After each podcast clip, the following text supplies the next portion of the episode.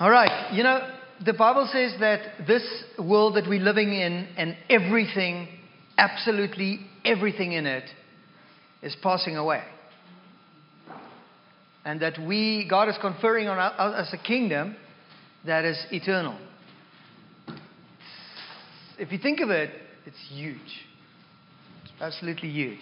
And I don't think it means when it says this world, it means the planet Earth.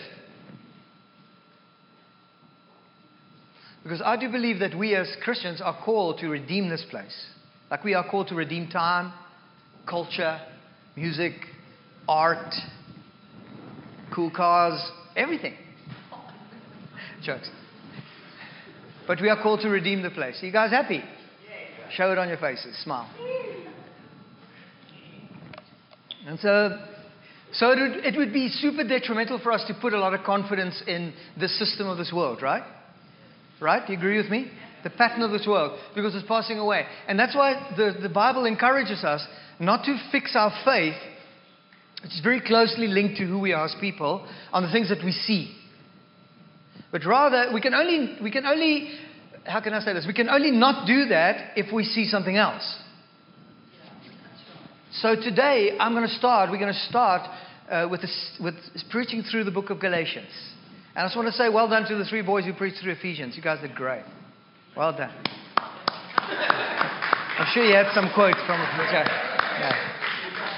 You did very good. Loved it. So we're heading out into Galatians. Galatians is an incredibly exciting book. And I just want to encourage you, read it. So short. It's very, very powerful. And it's a letter that Paul wrote, um, uh, probably from Antioch or Jerusalem, one of those places um, uh, one of those cities, uh, to the church in Galatia, which we call today southern Turkey. Well, Turkey, really. Galatia was that part. And so, Paul, I just give you a little bit of a background be- before we go into this, because what I started with is very important that we realize that God is revealing more and more and more and more to those who are followers of Jesus, like the scriptures, like the scripture says, followers of Jesus. He is revealing this beautiful kingdom. So, just off the top of your head, just tell me a couple of things about this kingdom that comes to your mind. What will be in the kingdom and what will not be in, in this kingdom that God is revealing to us? No Go. Darkness. No darkness. Righteous. No tears. No death. No death. And therefore, no suffering. No what? There'll be peace. There'll be legit peace because the Prince of Peace is actually then the King. He's the King of the kingdom. He's now the King of the kingdom. So if we live by the patterns of this world, the peace that God gives will never really manifest and reign in our lives. It won't. We won't taste it. We won't experience it. We'll always be looking to a superficial external source of peace. That's why they have candles called peace candles. And they don't bring you peace at all. They just stink. Okay? Anyway, sorry. What else in the kingdom? Quickly. We'll be worshiping Jesus in the kingdom. If you don't like to worship now, chances are you won't like the kingdom. I'm sorry. Else? Love. The love will be complete.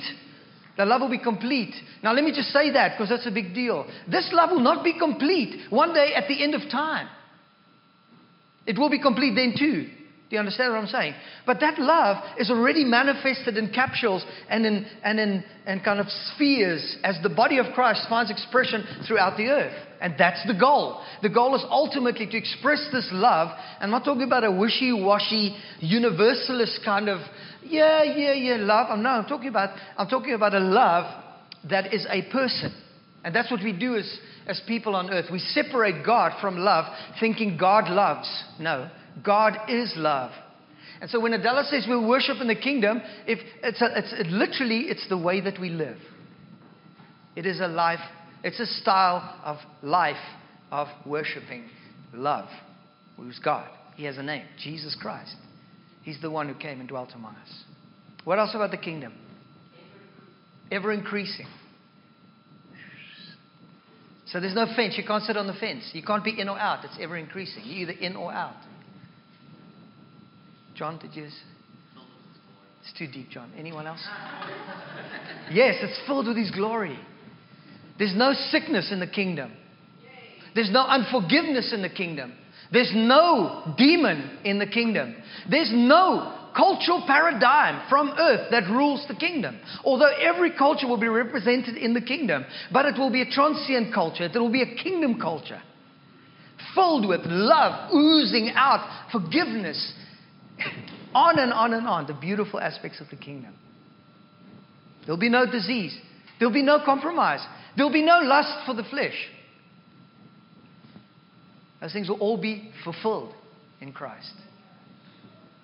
There'll even be no marriage. Except for one us and Jesus. So basically, that leads us to the fact that we are the bride. And as the bride, okay, Kath, I'm not going to look at you again, okay? Just sit next to Adela. Slow down. I'm just excited about this. So I'm sorry for speaking too fast. Anybody have no clue what I'm talking about? Cannot keep up? I'm talking too fast. If we are the bride, this is how it happens when Julia goes out or Kath goes out or there's a party. Okay? All the girls come to our house. Not all the girls, but the girls, some girls come to our house. And they all sit around doing each other's hair and makeup and toenails and all kinds of silly things. Why? Why? They're getting themselves ready for the party. And, and it's, it's quite fun. They, you know, they sip on Coke and stuff and they're partying and they're putting makeup, straightening hair. And it's all to get ready and they're helping each other beautify each other for the party. Honestly, take out your makeup bags. Jokes. This is what this space is. It is for us together to prepare ourselves for the coming of the bridegroom. The sustaining oil of the Spirit of God. Do you have enough? And that's why Paul says over and over, even Jesus Christ says, encourage one another. Encourage one another. And while it is the day, do not harden your heart. As Israel did during the rebellion, and as a result, could not see the kingdom. Their hearts were hard. There are so many things in this world that can harden your heart. If you run for the things of, of, satisfying your flesh, your heart will be hardened in a tick. If you have a cultural paradigm that is dominating your kingdom perspective, your heart will be hardened in a tick. If I am more South African than I am Christian, I am in deep trouble. If you are more Canadian than you are Christian, then you're in deep trouble. If we are not following Jesus, and we cannot say, I don't care what culture it is, it really doesn't matter, that we are followers of Jesus, but we're not following Jesus. But no, we're followers of Jesus, but we're not really following him. There's no such thing. And that's why we are together and in this thing together. Because all of us are going to wobble. And then when we wobble, John, pretend like you're falling down. John, you can make it. Get up, John. John, John, you can make it. John, you want some water? Get your owners down in the kitchen, okay? So, Galatians is a story of the family of God. And basically, I was so excited this morning when Eric randomly started praying the prayer of what I was going to preach. It is the story of the family of Abraham, basically. It started with God making this beautiful promise, covenant with Abraham. And this is the, this is the contrast, that it's so cool. And perhaps you've heard it before, but maybe today it'll pierce your heart in a new way and make you excited about what you are engaged with. Abraham was literally, the Bible says, as good as dead. He was 100 or 99. His wife was 99 or 100. They were old. Oldish. Sorry, Grandma Mary. They were oldish. The, the bottom line is they didn't have the potential to, to produce fruit. They could no longer have a child. She could not. She was barren. Her womb was dead. And she could no longer, and neither could Abraham really um, uh, produce a child. And so they were faced with this truth and reality, and it's fine. And we have all kinds of psychological approaches that, that, that nullify our expectation of life and say, well, you know, it's, it is what it is, that's what it is. Not so with God. And I just have to remind you that God, our God, is the God of the impossible. And when it seems impossible with man, with God, it is possible. And it is always possible. I love that when God promises us something, there's a space between when God says it and it comes to fulfillment. That space is not just time. Please hear me. That space is literally a space in which we engage in a different kingdom by faith in Christ alone and are given the opportunity to praise Jesus. Praise just means delighting and giving yourself fully to the one who gave the promise before the promise is even seen on the horizon. Alice preached this a month ago. Unless we engage in that space where there's no fruit on the vine, where there's no olive oil in the press, where there's no provision, where there's no joy at times, where there's even no hope, and from that place, rise, lift our eyes to the one who had made the promise, not obsessed with the promise, but with the promise giver, we will never see the kingdom. Never. That's our space. God, I'm so lonely. I need this. Yes, do you think God does not know that? God, I have needs. They're absolutely, absolutely legit. God, I've been struggling with this thing for 30 years, 20 years, 30 years. It is amazing to read the scripture because you see guys like Moses who hid away from everybody in the desert for 40 years. And while he was just walking one day, having given up on everything, looking after the sheep, a burning bush. And suddenly God brought him into his destiny's purpose. Suddenly. He's still the God of the suddenly. Years of underground work. Why do we say it's underground work? It's not really underground work. It's just because we have been so conditioned to the paradigm of the world where we can pull up to A&W and say, two buddy burgers, please. Yes, that will be $7. Drive up. You drive up, you get your buddy burgers, and you're gone in three minutes. Remember, we're not engaged in this world other than through the filter of the kingdom reality. The book of Galatians just sharpens all our senses in that regard. All right, so Paul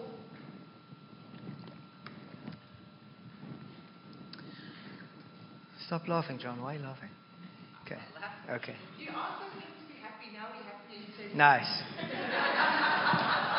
so. Okay, so Paul, Paul went on these missionary journeys. And if you look in your Bible, if you have a Bible, chances are very good that in the back of your Bible, there's probably at least one map. If there isn't, I'm sorry about it. Speak to Johnny, he's got a lot of references to maps and stuff. And you can trace the, the, the missionary journeys, as we call it. But basically, Paul just loved the nations and he would travel.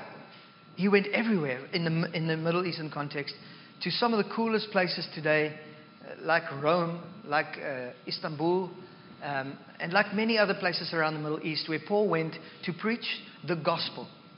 So I want to take a minute to explain to you why Paul was so upset when he wrote this letter to the Galatian church. Paul had gone on this trip. He went with Silas, he went with Barnabas, and he, on various occasions, uh, uh with Timothy, even, I think he went one, one of the trips. Because in total, he went on four missionary journeys that overlapped some of the spaces here and there. But he was incredibly passionate because you know where Paul came from. Paul was a zealot who persecuted the church. He was emphatic in his faith that God was pleased by obeying the Ten Commandments, and He's still pleased by obeying the Ten Commandments to this day. And He was persecuting the church of Jesus Christ with all His zeal. And then on the road to Damascus, He was apprehended by God, and God took him off the horse. And then He said, Lord, who are you? And He said, Paul, uh, I am Jesus, whom you are persecuting. And he was, and he was, uh, and from that place, you know what happened? He went interestingly, into the desert, just like Elijah did and just like Jesus did. And he returned later on, having received from God a revelation. Say it's revelation. There's a question that I love to ask. It's this What is God saying to you? And what are you doing about it?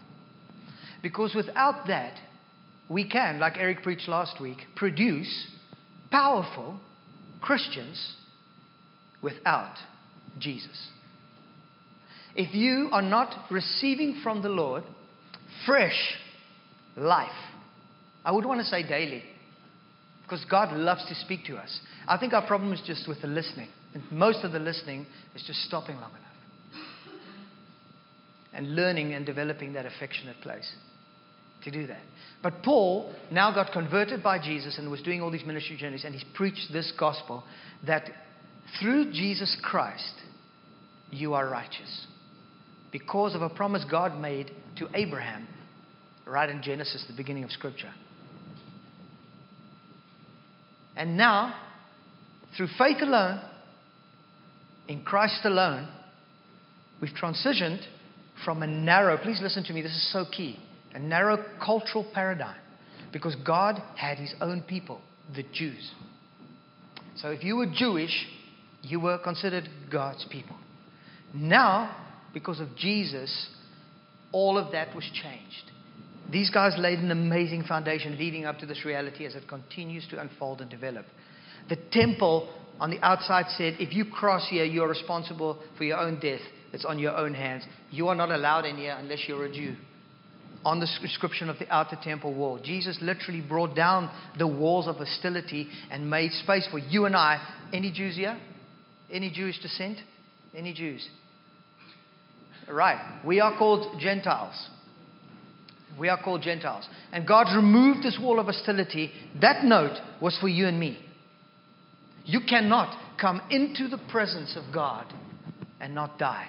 It was not your right. It was not your, you couldn't do it. Jesus Christ tore that wall down and as a result paid the price of that inscription made by man on that wall to bring us into the presence of God. Why are you guys not jumping on the pews? That's why Paul was so passionate.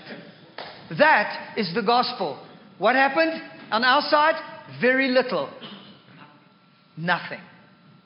By faith in Christ alone do we come into this position, and the gospel transforms us.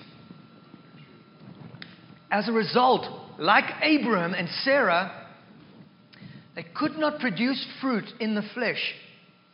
In the same way, Jesus was the better Abraham. We could not produce fruit. We still, to this day, the fruit of the flesh is utter debauchery. You can go and read about it, it's all over Scripture. Sexual immorality, drunkenness, unfaithfulness. It's, it's, it's, it's horrible. And all of that is in all of us. This is the gospel. It's super exciting. And so when Christ came, to be like us in human nature, he was the only one who perfected the law and therefore was not guilty of death, yet chose to pay the price for our guilt because we could not live up to the law. By doing that, brought down the wall of hostility, tore the curtain open, and we have access into the Father, not by anything we have done, but by the completed work of Christ, who then is the righteousness of God, imputed that righteousness to us. So our righteousness is not our righteousness, it is Christ's righteousness. If you think you are righteous by doing good, then you are the furthest away from God you could ever be. You're on the wrong mountain, you're climbing a different mountain. When you think you're climbing Mount Everest, you're on the wrong mountain. Because this righteousness has nothing to do with it is a righteousness of Jesus. That when we come into Jesus by faith alone, in Christ alone, we have an imputed righteousness, which means we are in right standing with God. Woo! On Paul's tracks, right behind him, came another missionary team. They taught something else. Paul couldn't even muster the words and say it. A gospel. It wasn't a gospel. He said it's not a gospel at all. He was so upset about this because all they did, friends, and we all do this, we all forget. The premise of many of the New Testament letters were that if we come into Christ, the old is gone, the new has come. The, light, the mind catches up to that reality, and the more it does, the more the kingdom is revealed to us. That's why it is deadly if we go back. The entire thing was God took us out of slavery. He broke the narrow cultural paradigm, and the Jews are no longer God's chosen people. We all are. Hooray! Hurrah! We all are. But wait, that's not even the punchline. So here come the guys on Paul's footsteps. Now, Paul has taught this through Christ alone that Galatians are doing amazing. And they say, hey, you guys, we think that you need to be circumcised as well. Why? Because for all these years, God's people were the Jews. Therefore, their cultural practices, Paul came and said, Hey, look at Abraham. I'm just saying what Abraham said. God said to Abraham, circumcise, man. That's the sign of the covenant. Yeah, but Paul says it's no longer circumcision of the flesh done by the hands of men, it's a circumcision of the heart, done by the Spirit of God, through faith alone in Christ alone. And as a result of it, our hearts somehow come alive, our spirits come alive, and we have this increasing desire to know Jesus more and more and more. Even so, Paul at the end of his life in Philippians, to the Philippians says, Oh, that I would know Christ. If Paul the Apostle says, Oh, that I would know Christ, it means that there is an infinitely beautiful, glorious, divine, beautiful God who you never can get enough of. You want to know him more and more and more. When your heart has been circumcised. But for those who were immature, they went along with that. And basically, what they did, they went from the kingdom back into the flesh, from the kingdom back into the narrow cultural paradigm, from a free Gentile back to a non existent wall. But I'm keeping my distance because I have changed the gospel into a moral code, a list of to dos. The tough thing about this is that because of love, there is a moral code, an unspoken love reality. I don't know what else to call it. That we don't cheat. Why? Because we love, not because the law says that, so that we can love. That we are disobedient. Or we are obedient. Or we, we are nice people.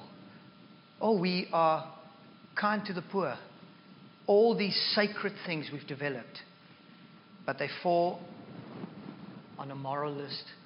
And like John and I were talking a couple of weeks ago, and he's saying, when we do that, we invite morality into the church. When we invite morality into the church, we are always in a place where we invite sin into the church, managing sin at various levels. No. First, Second Corinthians, First Corinthians 5, the old is gone, the new has come. Don't go back to the old. Don't do it. Don't, don't observe the law in that context. Keep the horse in front of the cart. And so justification is a huge deal in the book of Galatians. Justification is a big deal.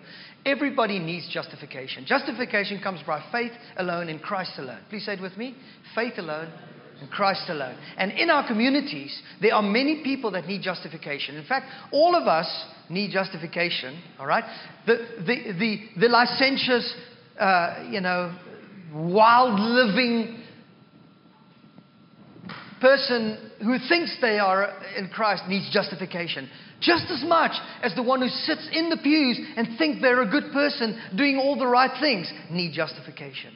They're often in, in greater danger. I didn't want to say that, but sometimes they are because they, their state continues longer and longer and longer before they come to the end of themselves, like the prodigal in the pig pen, and say, Wow, what the heck has happened? I had everything in the world. I'm sitting among the pigs eating slop. I'm going to go back to my dad and say, I'm not worthy. And you know what happened then to the good father who let the son go? He saw him in a distance and came running over and over this wonderful justification. But, friends, the last thing we want to do, and Galatians speaks about that over and over, is go back to the old. You cannot. If you come into Christ, you are no longer your own. You are now in Christ. The life you now live, you don't live for yourself. You cannot add Jesus to you to make your life better. You cannot add God to you and say, His grace is fine, He will forgive me, and I can do and live whatever the way I want. You cannot literally say that and, and, and actually believe that you are in Christ because your life is no longer your own when you are in Christ. It is Christ's. And the life you now live, you live by faith in the Son of God who loves you and gave Himself for you. It's a whole different paradigm. Does it make sense? It's amazing. It's amazing. It's radical. So our lives are not our own. And we live in the exact opposite culture where it says, no, it's about you.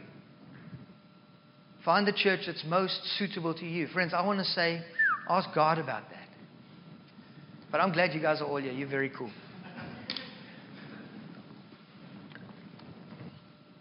So let's read it, should we? Okay. So Paul tells him about this new world, this new family. Okay? Not to go back to the old.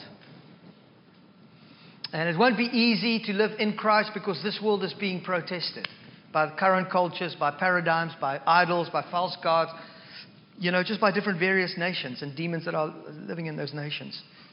There, are, there, are, there, there will be, there will be resist, resistance. Okay? It's, it, it is still something that we cannot forget that all of Jesus' immediate disciples were martyred for the faith. All right? So, yeah. Chapter 1, I'm going to read from the Amplified Bible. Introduction.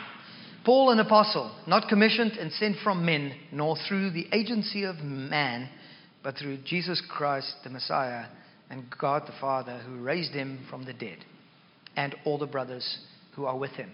I just want to say something. As I go along, I'm going to do this, okay? And I will only be 10 more minutes and I'm done. Paul, apostle, an apostle means emissary.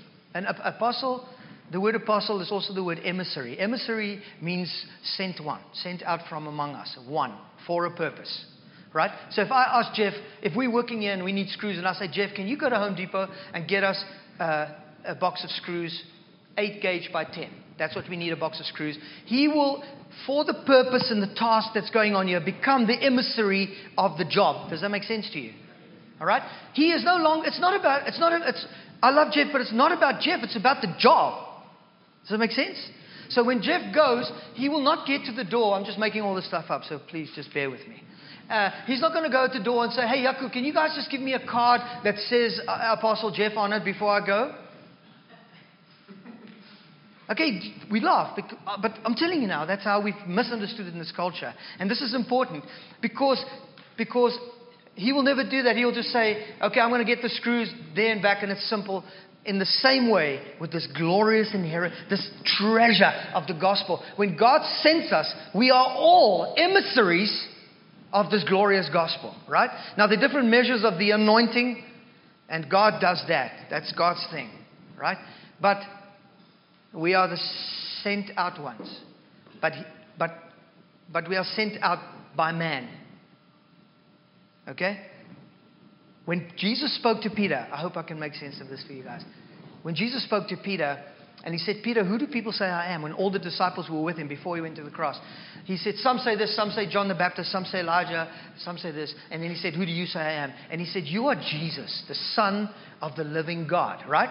Big, big answer. And then Jesus said to him, Wow, Pete, flesh and blood did not reveal this to you, but my Father in heaven. The word there is reveal. Reveal. If Jesus is not the Son of God to you and God has not revealed that to you, you will always be looking for a pseudo Jesus that somehow gives you grace to enable you deeper into your fleshly circumcision. I hope I can explain this well. The same with Paul. Paul said this Man did not send me, but God revealed himself to me. If we do not have the illumination of the Spirit, and God is not becoming revealed to us, not through one other person, no one else, but God to you.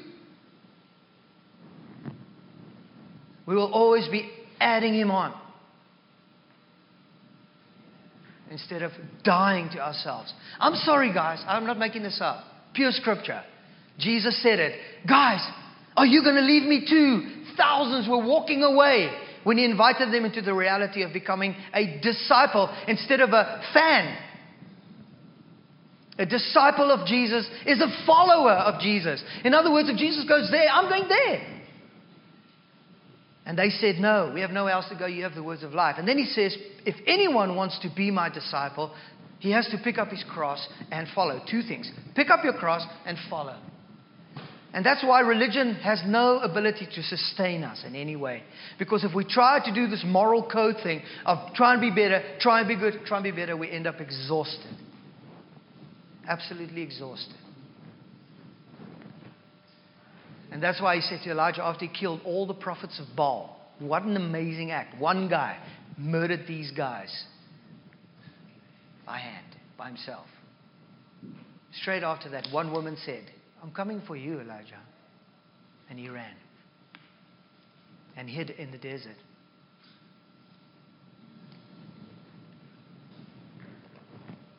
Because he, like all of us, forgot.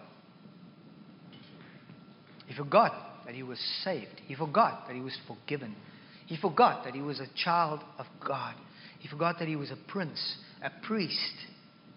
And he went back because he was exhausted. And we all do that. Galatians about that. Why did you begin in the spirit and are now going back to the flesh? Stay in the spirit. Wait for the revelation of Jesus. Then you will truly affect the lives of your friends and your family. We all have gifts. Friends, gifts are never going to do it. Anointing breaks the chain, anointing breaks the yoke of bondage. All right, I'm going to finish reading the chapter. Grace to you and peace, inner calm and spiritual well being from God our Father and the Lord Jesus Christ, who gave himself as a sacrifice, sacrifice to atone for our sin, to save and to sanctify us, so that he might rescue us from this present evil age, basically this world that we're living in, in accordance with his will and his purpose. That's God's will. Not for us to live according to a cultural paradigm, but the kingdom paradigm. Always to see above where Jesus is seated and to plan the plan of our God and Father. To him be ascribed all the glory through the ages of ages. Amen. I'm astonished and I'm extremely irritated that you are so quickly shifting your allegiance and deserting him who called you by the grace of Christ for a different, even contrary gospel, which is really not another gospel at all, but there are obviously some people masquerading as teachers who are disturbing and confusing you with misleading counterfeit teachings and want to distort the gospel of Christ, twisting it into something which, is abs- which it is absolutely not. But even if we or an angel from heaven should preach to you a gospel that is contrary to that, to that which we originally preached to you, let him be condemned to destruction. As we've said before, so now say again if anyone is preaching to you a gospel different from that which you received from us, let him be condemned to destruction. This happened actually in Acts 15. He's standing right in Galatians. In Acts 15, you can read about it. These epistles are so cool because the book of Acts, which is Matthew, Mark, Luke, and John, then you have the book of Acts, is the story of Paul's missionary journeys. It's an amazing, amazing book to read in collaboration with the epistles. Like Ephesians, we preached out of the book of Acts because he was speaking, he was in Ephesus. Now he's in Galatia, Acts 15. He says this. And then he goes on in Acts 15 which is another book, not Galatians, to explain what this gospel, this false gospel that these guys are coming to teach the Galatians that he's so upset about. Because these are new converts. This was about between 15 and 30 people, the church of Galatia. And so uh, they are preaching. Verse 9. As we have said before and now say again, if anyone is preaching to you a gospel different from which you've received from us, let him be condemned uh, to destruction. So am I now trying to win the favor and the approval of men? Or of God? Or am I seeking to please someone? If I was still trying to be popular with men, I would not be a bondservant of Christ. The reason why Paul's saying that is because these false teachers had come to the Galatians and said, Hey guys, listen, Paul is, is, is scared of the Romans. He's a people pleaser. That's why he's saying that, yeah, don't worry about circumcision. But actually, the real gospel is you've got to be circumcised as well. You've got to add to the cross. You've got to do your bit. Okay? And, uh, and then it says here, Paul addresses city and say, I'm definitely not a people pleaser. I'm trying to please God. And so he appeals for the affection. He's like really appealing for the affection and love. For I want, to, I want you to know, believers, that the gospel which was preached by me is not man's gospel. There we go again. It is not a human invention, a pattern after any human concept. For indeed, I did not receive it from man, nor was I taught it, but I received it through a direct revelation of Jesus Christ.